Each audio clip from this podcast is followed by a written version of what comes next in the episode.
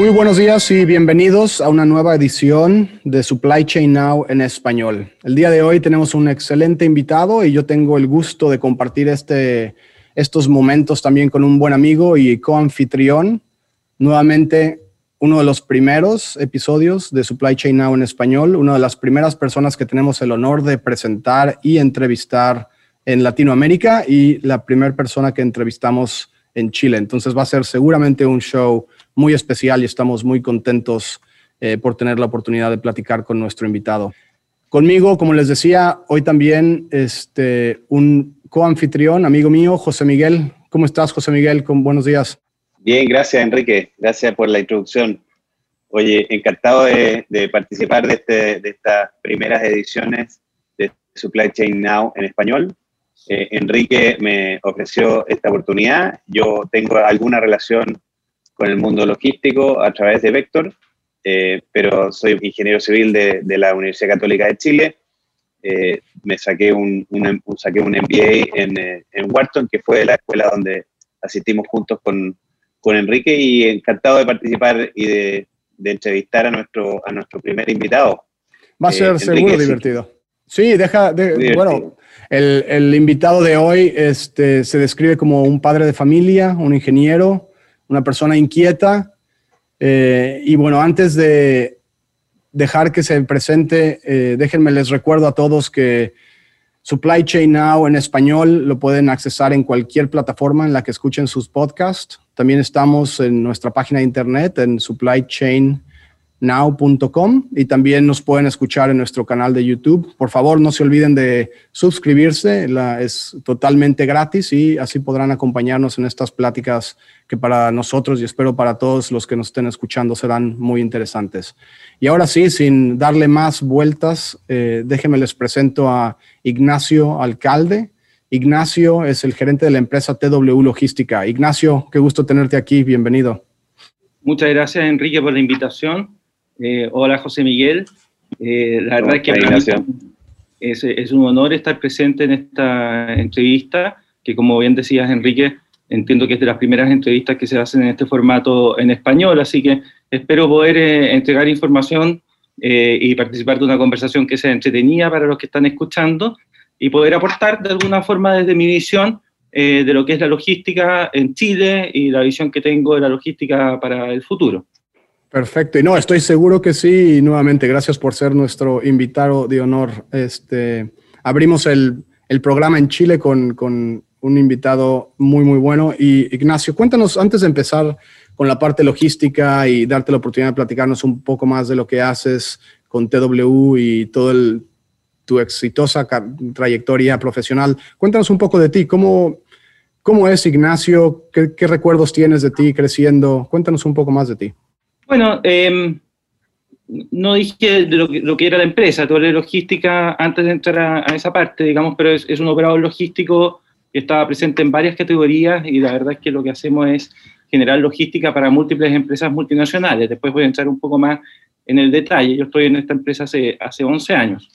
Pero antes, para, para responder tu pregunta, eh, bueno, yo soy un eh, ingeniero igual que José Miguel, eh, compartimos ahí facultad en la Universidad Católica hace ya largos años, 20, 25 años, ¿eh? pasa el tiempo muy rápido. Se acaban de graduar los dos. ¿Ah? Nos acabamos de graduar, fue una muy buena experiencia, una muy buena escuela, encuentro yo, la Universidad Católica, que da una visión bastante amplia del mundo y te genera herramientas para estar presente en varias industrias, me parece. Y además de lo que te da una universidad, como, no sé si la conoces, pero la Universidad Católica es una universidad importante dentro de Chile que te da muchas herramientas de conocer gente, abrir redes, etcétera. Conozco el equipo de fútbol nada más. Bueno, también, es, es, el mejor en Chile. Que va, número uno, by the way. Va, va número uno, exactamente. Así es acaba de salir de la, de la, Copa Sudamericana, lamentablemente, pero, pero bueno, vamos para el próximo año.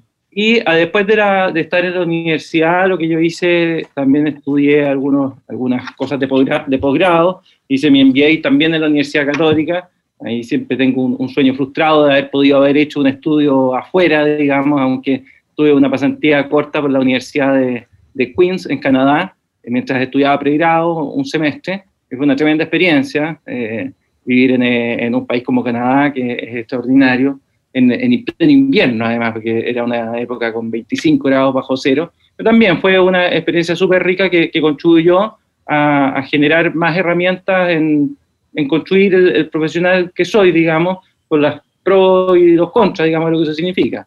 Ignacio, y cuéntanos, ¿dónde, ¿tú dónde creciste? ¿Tú eres de Santiago de Chile? Santiago, sí, de Santiago de Chile. Toda la vida nací acá, eh, y, pero viví hasta los 25 años en Santiago. Luego yo hice un cambio, porque me fui a vivir fuera de Santiago, tenía siempre la, la inquietud de ver cómo era la vida más allá de, la, de esta gran capital de 8 millones de personas, ver cómo era la vida afuera.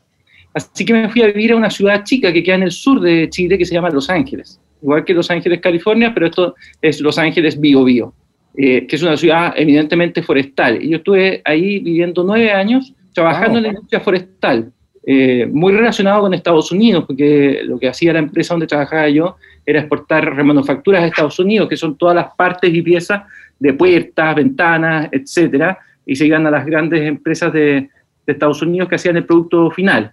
Y también exportábamos astillas a Estados Unidos y Japón, básicamente, para, para producir celulosa. Y ahí tuve una, una, experiencia bien rica de lo que es vivir eh, en una ciudad más chica, eh, conocer gente, desarrollarse profesionalmente en una empresa eh, de calidad. Fue una tremenda experiencia, la verdad que yo valoro mucho desde el punto de vista profesional y también desde el punto de vista familiar, porque en Estados Unidos yo creo que están mucho más acostumbrados de lo que estamos aquí. Aquí nosotros tenemos una cultura de no salir de la casa paterna hasta que termina la universidad y después seguir muy relacionados, pero eh, me parece que en Estados Unidos todo lo contrario. A los 18 años tú te vas y te cambias de ciudad y empiezan a producirse, eh, se empiezan a desligar las familias. Eso no pasa acá.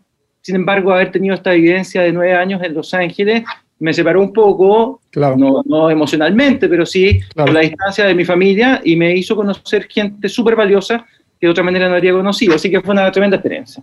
No, me imagino, y se ve que ha sido también una experiencia que te ha logrado luego seguir los siguientes pasos en tu trayectoria profesional. ¿Algún de aquella época, cuando estabas pensando todavía en Santiago, irte, no irte a Los Ángeles? Eh, ¿Qué es lo que, me imagino que fue una oportunidad buena e importante de trabajo, pero ¿qué, qué es lo que más te, te motivó, aparte de, querer este, experimentar algo afuera de la ciudad? ¿Qué es, ¿Qué es lo que ya estabas a lo mejor un poco harto de la ciudad o qué te, qué te motivó a salirte? Yo no quería seguir el patrón eh, típico de seguir, salir de la universidad, irme a una empresa grande y, desarrollarme en esa empresa grande. Yo quería hacer algo diferente. Y, y bueno, lo que elegí de hecho, no era una tremenda oportunidad. Lo que yo hice fue empezar a buscar trabajos en diferentes empresas en diferentes partes de Chile eh, que cumplieran con el requisito de estar lejos de Santiago, en una ciudad chica, y, que fuera una empresa más bien chica. ¿ya? Pues es más el, amor a la aventura, entonces, lo que, te, lo que realmente era quererte salir de la ciudad. Probablemente. Siempre lo pensé como una aventura de un par de años, una cosa así. Yo en ese tiempo, saliendo de la universidad, ya estaba... Eh, no comprometido, pero estaba claro que me iba a casar con, mi señora, entonces esto era una aventura en conjunto. Siempre lo pensamos por un par de años, como para conocer y después volver y, emprender otras cosas. Pero es una aventura que se alargó nueve años, nacieron fuera de, Santiago, yo tengo cinco hijos, nacieron cuatro de mis cinco hijos en región, en regiones. Eh, en Los Ángeles, me imagino. Los Ángeles, sí, sí. Así que la evaluación de buscar algo nuevo se cumplió totalmente y, generar un desarrollo a partir de esa experiencia también, digamos, desde todo punto de vista, profesional, familiar, emocional, etcétera. Fue, fue muy buena experiencia. ¿De quién recuerdas de esa época? ¿Algún mentor o alguien que te, que te ayudó, este, si no a tomar lesión, alguien del que a lo mejor aprendiste mucho en esos, cuando todos nos graduamos, los primeros trabajos son muy importantes, ¿no? Sobre todo en la forma en la que aprendes. Yo trabajé en una empresa forestal que se llama Forestal de Guillín, que es una empresa que que exporta, como ya dije, estos productos. Y ahí tuve la oportunidad de trabajar de la mano con el dueño de la empresa. Claro, una empresa más chica, uno tiene la posibilidad de estar con el, con el que ha generado esto, que era un, básicamente un emprendedor. Y, de él yo aprendí harto, mucho, ¿ah? de cómo se construyen empresas, de cuáles son las buenas formas de construir empresas, de cuáles son las cosas importantes que tienes que cuidar, el equipo, los procedimientos, eh, la visión de largo plazo, no fijarte solo en las cosas chicas. Yo no sé si es un mentor, pero eh, aprendí mucho de él y, creo que es una de las cosas que, he tratado de ir siguiendo, algunos de sus consejos, eh, para el futuro, digamos. Es muy buena escuela, ¿cierto? El tener la oportunidad de trabajar en una empresa más chica te da la oportunidad de conocer de todo un poco. Claro, y lo otro que valoro mucho de él es que él era un gran deportista, es un gran deportista, un maratonista, y, yo traté de seguir los pasos de manera un poco tardía y me, me, he metido en este tema del deporte fuertemente en estos últimos tres años, he corrido una maratón, he hecho algunas triatlones, que también te da una visión eh, distinta, eh, generar mejoras en el deporte. ¿Qué es lo que, podrías decir de eso? Porque un triatlón se requiere no solo la, fuerza física, me imagino, ¿no? ¿Qué, ¿Qué, tipo de características se requiere para alguien que, que, le guste ese tipo de deportes? ¿O cómo, qué dice de alguien que, como tú que se mete a un triatlón? No sé mucho qué dice, pero te puedo contar un poco la experiencia. Eh, yo la verdad es que no era una persona muy deportista, ¿ah? eh, tenía de hecho otro peso hace un tiempo atrás. En algún momento dije, aquí hay que hacer un cambio. Y me pareció una manera entretenida y desafiante hacer algo que estuviera como bastante más allá de lo que yo pensaba que era posible.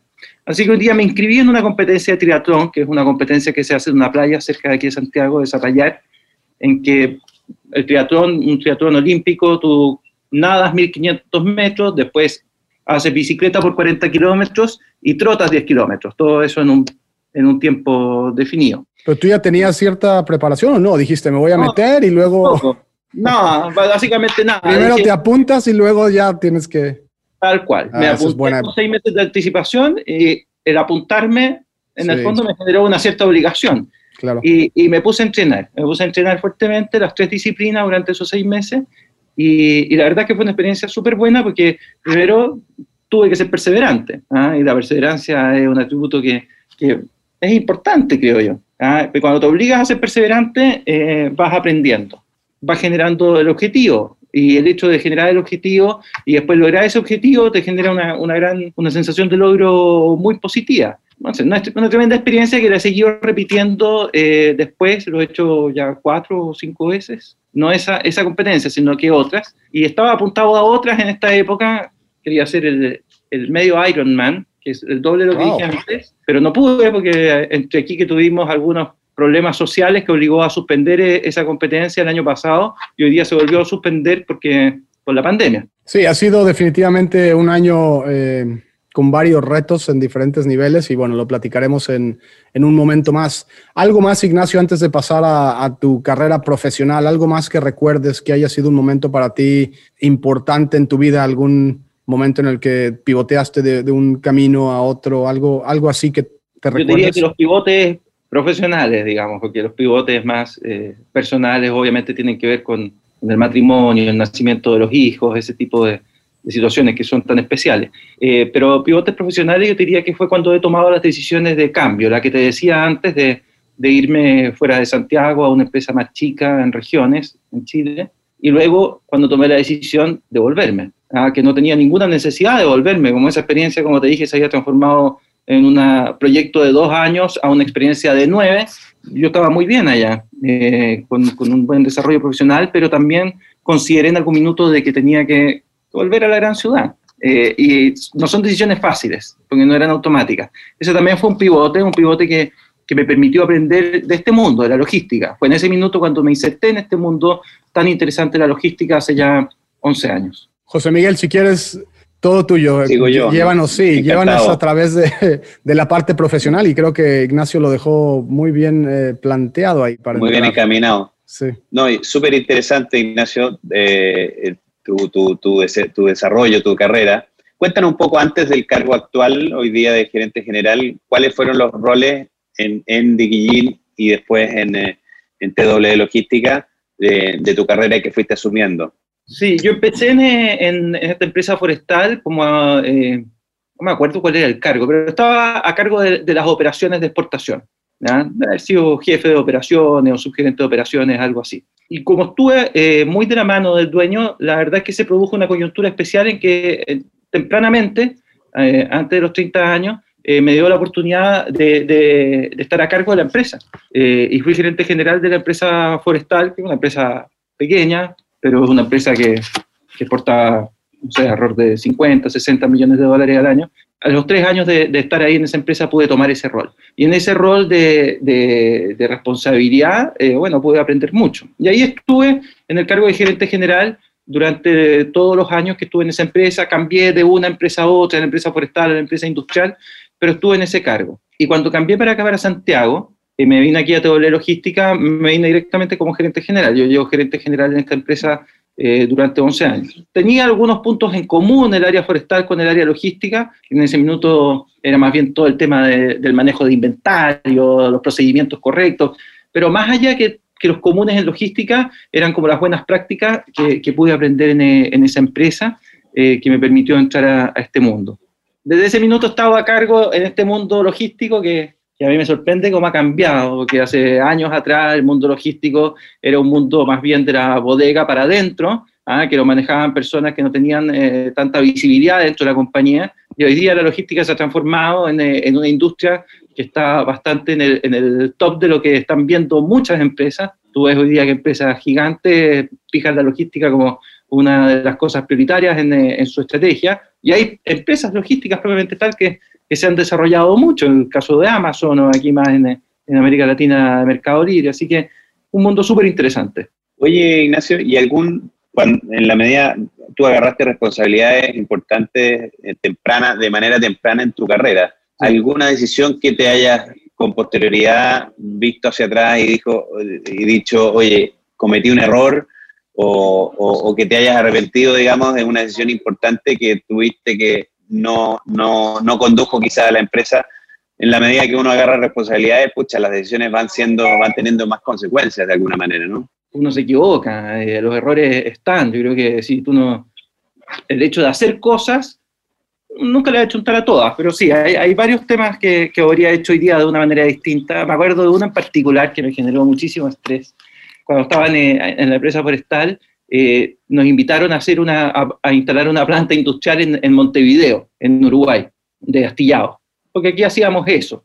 Ok, eh, pescamos el, eh, el desafío, yo me acuerdo que fui a, a Oregon, Estados Unidos, compramos la, las máquinas, las instalamos en Montevideo, y siempre cuando uno compra una máquina, dice, bueno, esto te dicen que produce 100, yo voy a hacer mi planificación que produce 50, ¿ya?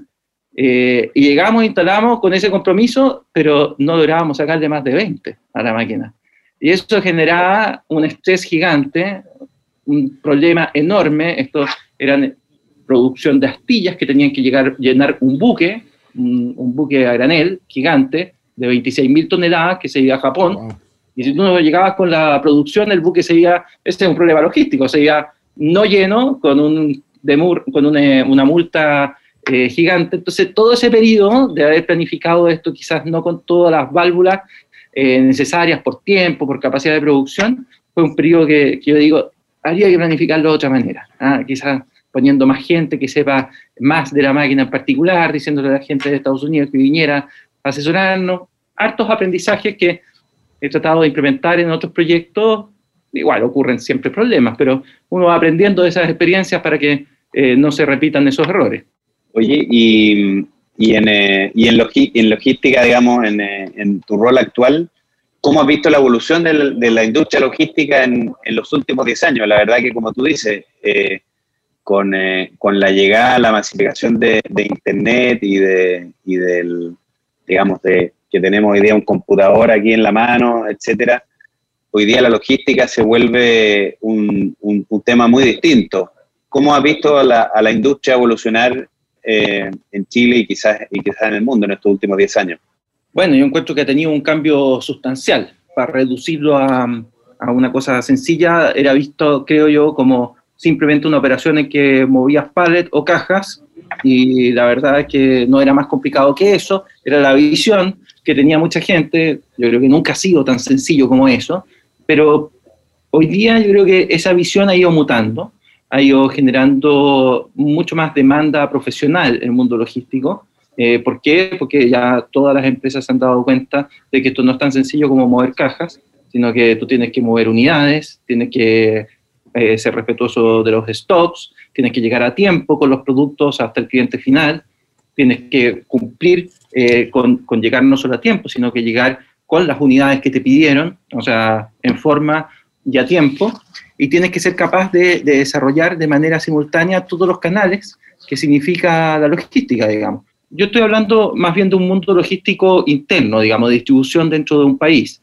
Eh, esto yo creo que también se aplica a logística internacional, digamos, en que vas con exportaciones hacia, hacia todos lados. Pero hoy día eh, el gran desafío, creo yo, desde el punto de vista logístico, es tener empresas que sean capaces de cumplir con todos los canales, es decir, llegar a las industrias, llegar a los canales tradicionales, que son las empresas, los, locales más chicos que, que venden estos productos eh, de manera eh, más individual, el canal de retail, que es un canal en sí en Chile, un canal extremadamente exigente, en que te piden una serie de, de, requisitos para entrar a su centro de distribución de una manera adecuada. Me imagino, no sé si en Estados Unidos es así, pero me imagino que, que también tienen ciertas restricciones, lo que es retail propiamente tal. Eh, y el canal e-commerce, hoy día, en que es un canal súper demandado, que todas las empresas de logística deben estar mirando el desarrollo de ese canal de manera eh, muy exhaustiva y generando inversiones para poder cumplir con lo que todos los clientes, pienso, van a, van a mutar hacia allá, digamos.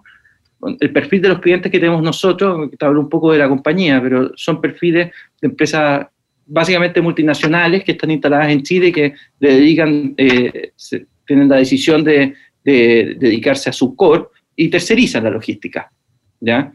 Eh, esas son empresas que en general habían toman los productos y lo llevan a un consignatario, que es un centro de distribución. Hoy día tienen el desafío nuevo de no solo llegar al cliente que es un industrial o un retail, sino que tienen que llegar a tu casa. ¿ya? Eso es un cambio logístico enorme, enorme. Entonces, y no está tan resuelto. Hoy día lo que, lo que está más resuelto son más bien los seres chicos que, que tienen que llevar con sus productos llegar con sus productos hasta el cliente final, pero las grandes empresas hay un, hay un desafío que tiene que, que resolverse.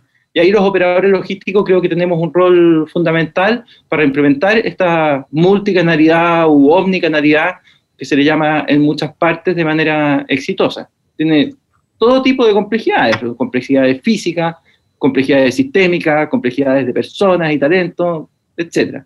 Es un mundo realmente fascinante, muy entretenido. Oye, Ignacio, ya que, ya que tocaste el tema de, tu empresa, hablemos un poco más de, más de ella, más de TW Logística.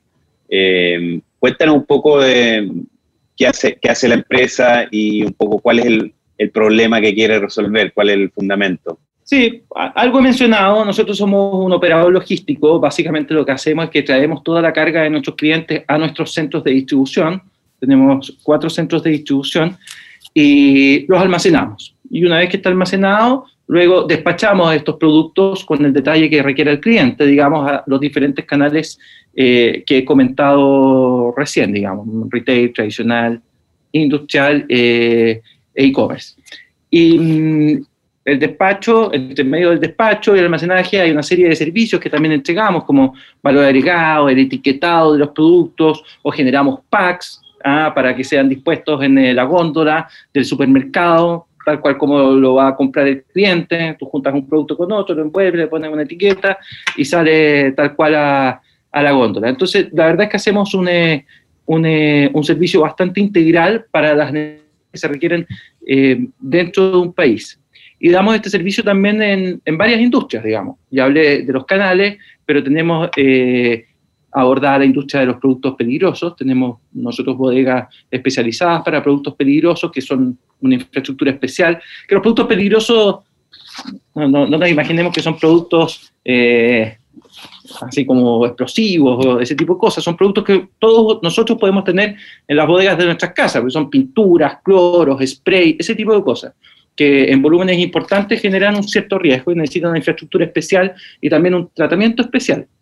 También estamos presentes en la industria farmacéutica, eh, en la industria cosmética, en la industria high-tech. Tenemos algo de alimentos. ¿ya? Y esto cruzado con otras otras categorías de industria, como es el consumo masivo, cuidado del hogar, eh, etcétera. Eso es más o menos como más, más globalmente lo que hacemos, José Miguel. Oye, Ignacio, y cuéntanos un poco de, tu cargo, de tu día. Cuéntanos qué, cuál es un día normal de, Ignacio Alcalde en su, trabajo. Mira, la verdad es que yo creo que no tengo un día tipo, ¿eh? porque son todos los días bastante distintos, pero eh, yo diría más bien de las cosas que, me tienen eh, preocupado en el día a día o ocupado. Básicamente diría que son uno, que la operación esté bien, digamos. Nosotros nos debemos a nuestros clientes Y si fallamos en un despacho a nuestros clientes, tenemos un problema. Entonces, la operación tiene que andar perfectamente. En logística eh, es cierto que no existe el 100%, ¿ah? siempre hay algo que se cae, pero bueno, pero hay que tratar de que estemos lo más arribita y lo más cerca del 100%. Entonces, para eso me interesa mucho ver lo que está sucediendo a través de los reportes diarios que me llegan. Estoy en permanente contacto con, el área de operaciones que me va informando de cualquier desvío como para poder ayudar a subsanar, etc. Eh, me gusta mucho estar en, eh, la bodega, eh, ir a, la bodega, conversar con la gente, ver que todo esté funcionando bien, que esté limpio, que esté funcionando de manera segura, etcétera. No tengo el tiempo para hacer eso todos los días, pero, pero hay que hacerlo con cierta frecuencia, porque eh, es importante generar eh, también un vínculo con las personas, súper importante. También me preocupa mucho el tema, como ya dije, comercial, eh, pero de un punto de vista más estratégico, en el sentido de, nosotros somos una empresa en crecimiento, así que todo el tema de captación de clientes es súper importante, ¿ah? estar viendo permanentemente cómo podemos ir aumentando nuestra cartera de clientes, que en logística es un proceso súper complejo, porque eh, tomar un cliente, hace que venga toda su carga a las bodegas, eh, que cambie su forma de distribuir, son procesos que duran un año. O sea, desde que un cliente decide tercerizar o decide cambiar su operador logístico, hace la licitación, invita a los oferentes, luego hace una adjudicación y luego se genera el cambio, son procesos de un año. Entonces son, son ventas técnicas muy largas, requieren mucha atención y, que tienen una tasa de adjudicación más bien baja, ¿ah? porque hay esta competencia. Entonces requiere mucho esfuerzo, eh, atención y a veces la recompensa no, no, es tan buena. Pero ese, ese también es, es una, una, preocupación permanente desde el punto de vista eh, de la compañía. Y luego están los temas ya más estratégicos de largo plazo que, que yo creo que hoy día tienen que estar muy presentes en la logística, que es ver cómo la tecnología es un elemento fundamental dentro de esta industria y cómo podemos ir nosotros incorporando cada vez más tecnología Aquí el desafío, creo yo, para los operadores logísticos, más que incorporar y reaccionar frente a una necesidad del mercado, es cómo tú puedes ir navegando junto con el mercado e ir implementando la, tecnología que se requiere sin que eso signifique una, un, dolor, digamos. Ese es un tremendo desafío que yo creo que la industria logística, al menos aquí en Chile, lo está empezando a vivenciar con mayores impacto, sobre todo a partir de, de la pandemia. Ha sido una de las consecuencias de la pandemia con el desarrollo de canal e-commerce, que es 80% tecnología, 20% de infraestructura, si uno pudiera eh, mencionarlo de esa manera. Luego están todos los temas también en la línea de los estratégicos, todo lo que tiene que ver con sustentabilidad. La logística tiene que tener sustentabilidad eh, desde el punto de vista de, que tú no puedes tener un impacto con el medio ambiente, tienes que tener operaciones seguras, tienes que tener a tus colaboradores en un ambiente que sea realmente seguro, que no, no le genere ningún daño. Eso tiene que estar. También los temas de, y eso tiene que estar como certificación, pienso yo. ¿eh? Eh, por eso nosotros somos una empresa certificada, ISO 9000 y estamos en proceso de certificación 14000 y 45000. Eso es, tremendamente importante. Y luego, una tercera eh, variable logística que me preocupa, que esto no, no, es para todos los días, pero son de las cosas importantes, que es todo el tema relativo con la innovación, que tiene una relación con la tecnología. Pero el desafío de generar sistemas innovadores dentro de las compañías con, con el talento necesario es eh, muy importante a la luz de, los, de, la velocidad que está teniendo la logística hoy día. Si no eres capaz de adecuarte a esos cambios o detectar los cambios rápidamente, creo que las probabilidades de subsistir de aquí a los próximos 5 o 10 años disminuyen muchísimo. Y bueno, Ignacio, tú, tú nos dijiste un poco ahora que estando en logística y los tres estamos en, logística de una u otra manera, no estás queriendo llegar al 100%, eso no existe, es una utopía, ¿no? Realmente hacemos todo lo que se puede y hay tantas variables, tantos desafíos, tanto que mencionas que, que es difícil. Eh, sí. ¿Cómo es este año para ti, no? Porque aparte de todo lo que ya mencionaste, pues aparte tenemos la pandemia. ¿Cómo, cómo, cómo le fue a ustedes eh, en la empresa que aprendieron? ¿Cómo ves eh, a la logística en general y a tu empresa en particular eh, afrontando este desafío tan grande que ha sido la pandemia?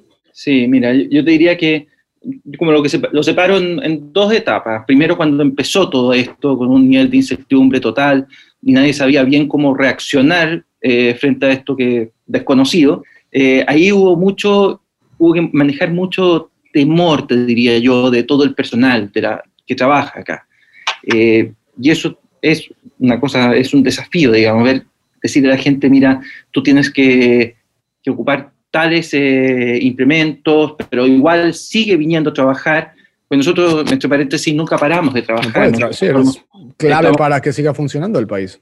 Así es, así es. Entonces, en un minuto en que, en que en el fondo aquí en, en, Santiago tuvimos muchas medidas restrictivas, tuvimos una cuarentena en que la gente, la gran mayoría de la gente eh, se quedaba en las casas, aquí seguimos trabajando. A mí me impresiona como cuando yo me venía de mi casa, yo nunca dejé de venir a la oficina y me venía de mi casa y las calles estaban vacías, vacías ¿ah? en cuarentena. Entonces, decirle en ese ambiente a la gente, oye, por favor, eh, ven a trabajar, ¿ah? estamos haciendo todo lo posible para que no te contagies, pero igual se produjeron contagios, porque la gente tiene que tomar la, la locomoción colectiva, eh, que es una de las fuentes importantes de contagio junto con los hospitales. Esos son los dos puntos más importantes aquí, por lo menos en Santiago. Eh, manejar todo eso fue complejo. Fue complejo y requirió mucho apoyo del área de recursos humanos, mucha presencia de toda la gente de la compañía de nivel administrativo para que hubiera también una conexión entre la operación y el nivel administrativo. Eh, pero creo que salimos bien, creo que, implementamos las medidas correctas y, la gente empezó cada vez a tener más confianza. Las medidas fueron múltiples, desde implementos de seguridad hasta tuvimos que poner eh, unas carpas adicionales de varios metros cuadrados para aumentar las superficies de los comedores, de los camarines, etcétera. Múltiples medidas que, hubo que, que, tomar.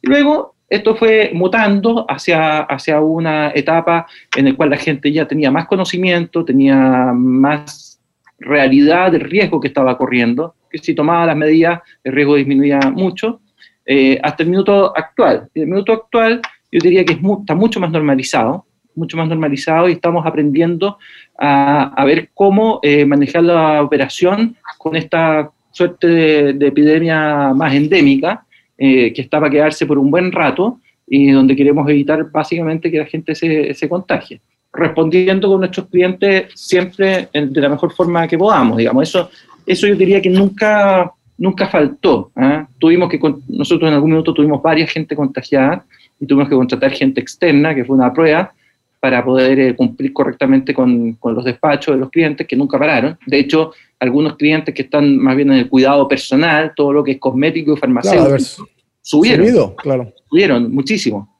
Entonces era, era un desafío, porque por un lado bajaba tu capacidad de operación, por otro lado subía tu demanda. Bueno, no, no es una ecuación tan fácil. ¿Y qué aprendiste de, de, me imagino que estar en una encrucijada como la que tienes? Por un lado tienes a los clientes y tienes que seguir despachando, no puedes detener un poco la actividad económica de tus clientes. Eh, y por el otro tienes que cuidar el, la salud y el, la operación de tu empresa. ¿Cómo, qué, qué, aprendiste tú? Porque me imagino que todos estos cambios que estás diciendo pues los platicaste de manera muy casual, pero me dijeron que se tienen que implementar muy rápido. O sea, tienes que tomar cualquier cosa como poner carpas afuera, cosas así. Es, se dice fácil, pero cuando tienes que cambiar todo y aparte hacer todo esto, ha de ser... ¿Qué aprendiste de ti, de tu equipo, de trabajo? De, ¿qué, ¿Qué aprendieron este año? ¿Con qué te quedas? Efectivamente requirió mucho trabajo eh, implementar todas estas medidas que te he nombrado algunas pocas, pero la verdad que son varias más, requirió trabajo de fines de semana completo, bueno, etc. ¿Qué aprendí? Eh, mira, yo desde el punto de vista de empresa creo que, aprendí eh, que hay que mirar la empresa en su contexto y a las personas de una manera más global, ¿ya? porque de repente uno, uno miraba a algún colaborador de la compañía y decía, bueno, aquí estamos relativamente bien, porque resulta que esta persona igual tiene su trabajo, aquí hubo una pérdida en Santiago y en Chile de puestos laborales enormes, se perdieron alrededor de dos millones y medio eh, de empleos. Entonces, en ese contexto, decir, bueno, la gente tiene su trabajo, está asegurado, la logística tiene que seguir funcionando, uno podría decir, ya, estamos tranquilos, pero la verdad es que esa persona tenía un marido o una señora que había perdido su trabajo o tenía a los papás enfermos o a los niños de su familia con algún impacto a nivel de salud mental, que eso es un, efecto que creo yo no se ha dimensionado bien todavía eh, con la pandemia. Entonces, eh, nos dimos cuenta en algún minuto de que había que mirar al personal en su contexto familiar y ver de qué manera podríamos eh, ayudarlos, digamos. Y la ayuda depende de las posibilidades de cada compañía, pero creo que desde darse cuenta y escuchar una situación especial, eso genera un cambio en la forma en que tú te insertas en la sociedad hasta poder eventualmente ayudar eh, económicamente en caso que las empresas puedan muchas empresas no pudieron porque obviamente tenían una actividad restringida, así que no es algo que uno pudiera decir esto es lo que hay que hacer, digamos, pero se puede, ojalá eh, se haga. Y si no se puede, al menos se escuche y entendamos que la gente eh, responde a un, a un, contexto. No, no podemos quedarnos con la mirada solo de lo que está inmediatamente con nosotros, me parece. Gran, gran este, aprendizaje y bueno, un comentario muy valioso, ¿no? El ver a las personas de manera más integral, de manera personal, escucharlas, valorarlas y ayudarlas como empresa. Me imagino que eso no solo les da una, un gran orgullo a, tu compañía, a TW, pero me imagino que a, a, sus empleados también. Me imagino que estarán muy agradecidos de esa forma de, de tratar y de hacer negocio. Espero que sí, tratamos de hacerlo de esa manera. Para nosotros, eh, la dignidad de las personas que trabajan con la compañía es súper importante y tratamos de, de, abordarla y cuidarla permanentemente. Es un gran ejemplo de, de, liderazgo, obviamente. José Miguel, se nos está acabando un poco el tiempo, pero ¿alguna otra pregunta o algún otro comentario acerca de, de la pandemia o de Ignacio en general? ¿Algo que quisieras mencionarle? No, yo creo que es interesante también escuchar de Ignacio volver un poquito a la industria y ver cómo la ves hacia adelante. Eh, yo ayer escuchaba, hablaba con, con, una persona en Estados Unidos de cómo ha, cambiado el, mundo logístico de supply chain, digamos, de la, de, la, de la, cadena de abastecimiento. Y una tendencia en Estados Unidos a tratar de acercar eh, esa cadena al punto consumo, eh, que ojalá una mayor componente de los productos se, se, produzca o se ensamble o se genere más cerca del, de, de, del país, de Estados Unidos mismo, y eso, y eso implica un cambio, oye, en, en, la, en las empresas, en, también, por otro lado, la diversificación de tus fuentes de, de abastecimiento, ¿cierto? De no concentrar en, en, pocos proveedores o en alguna parte o pieza de tu, de tu componente, eh, tener más, mayor diversidad de proveedores. Entonces, bueno, todo eso genera un impacto importante en la logística. Entonces yo me preguntaba durante la entrevista cómo aplica Chile, digamos, cómo lo ves tú con tus clientes, cómo, cómo, cómo has visto el cambio en, tus clientes en, estos últimos años y cómo ves hacia adelante la evolución que está teniendo la industria, el cambio que va a generar en, en la logística en general. Yo, yo, la tendencia que tú mencionas la, he visto. Eh, hay, hay, mucha gente que piensa de que de, en algún minuto va a reducirse mucho el intercambio internacional y van a empezar a producirse muchas de las partes y piezas que hoy día manejan múltiples industrias que por lo tanto requieren logística con las impresoras 3D en los centros de distribución y, y, va a acercar mucho eso a los lugares de, de venta, probablemente tal. Eh, es una realidad, no sé si es una realidad todavía, pero es algo que, se, que yo lo veo por lo menos un poco más lejos. Hoy día lo que yo realmente veo con mucha fuerza es el acercamiento de eh, el cliente final a la cadena logística, ¿ya? que tiene una derivada en el e-commerce, digamos, pero no es solo eso. Eh, tiene también, que ver con los tiempos. Eh, hoy día, si antes tú tenías un pedido que tenías 20 días para sacarlo del centro de distribución, llevarlo al centro de retail y luego al supermercado, eso hoy día se reduce muchas veces a, a horas, a horas, que, y no es e-commerce, es, son grandes pedidos, especialmente eh, en épocas más peak. Entonces, la reducción de tiempos es algo que, que, está para quedarse, ¿ya? En todos los canales. Y eso, la única manera de abordarlo es con tecnología, ¿ya? Y con mucha capacitación de personal, pero con tecnología asociada a sistemas, cómo se integran todos los sistemas, el sistema del operador logístico, el sistema del cliente, el sistema del distribuidor, el sistema del cliente eh, retail, eso es un ecosistema súper complejo que todavía está en desarrollo y que es fundamental que, que, se vaya abordando. Y el otro tema muy importante en logística hoy día es el, tema robótica, ¿ya? Cómo, toda la infraestructura asociada a, a robótica también va a ir eh, generando más rapidez en la producción de, de, pedidos. El año pasado tuve la oportunidad de estar en, eh, en, la, en la feria Promat de Chicago, no sé si, si alguno de ustedes ha estado, y la verdad es que era impresionante como eh, el 50%, el 70% del stand era robótica, ¿ah? muy nuevamente relacionado con e-commerce. O sea, esta tendencia de ir y hacer un picking manual, eso está totalmente fuera. Hoy día, yo creo que más en, eh, países como Estados Unidos que en países como Chile, donde todavía el costo eh, de remuneraciones, digamos, es más bajo que, que, en otros países. Pero la tendencia es clara hacia ese lado, me parece. Invertir un poco más en la tecnología y la robótica y este y realmente como tú dices, vienen se vienen muchos desafíos, pero con todos los desafíos hay buenas oportunidades y con una cultura como la que están promoviendo en TW Logística, estoy seguro que tendrán mucho éxito y seguirán creciendo. Ignacio, muchísimas gracias por estar con nosotros el día de hoy. Ha sido un placer platicar contigo. Eh, tomé varias, varias notas, tengo varias preguntas. A lo mejor y en unos cuantos meses podríamos tener una segunda entrevista contigo para ver cómo, cómo les va, cómo ha acabado todo lo que están implementando y, obviamente seguir platicando contigo de logística y de, de la vida en general. Muchas gracias, Enrique, José Miguel, por la invitación. Eh, un honor, fue muy entretenido y la verdad que los felicito por este desafío, digamos, de estar eh, generando estos podcasts eh, en español ahora y también por todo lo que ha sido el desarrollo de Supply Chain Now en Estados Unidos.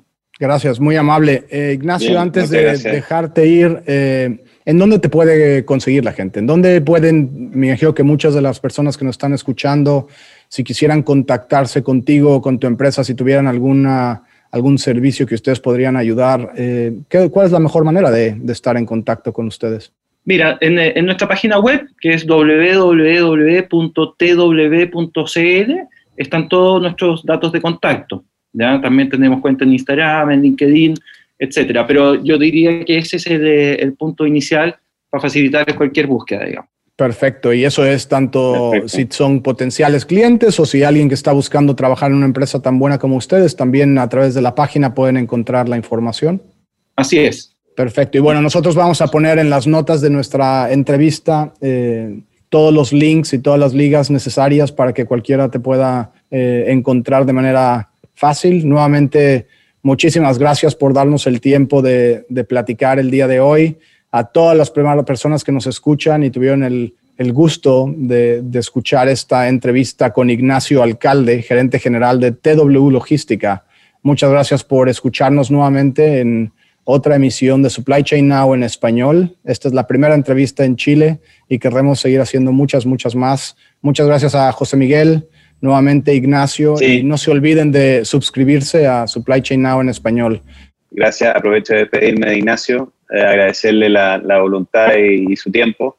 Eh, y muchas gracias a Enrique y a Supply Chain Now por darme la, oportunidad de, co-dirigir eh, esta entrevista. No, el gusto ha sido todo mío. A los dos, muchas gracias. Y a los demás, nos vemos en el siguiente episodio de Supply Chain Now en español. Hasta luego.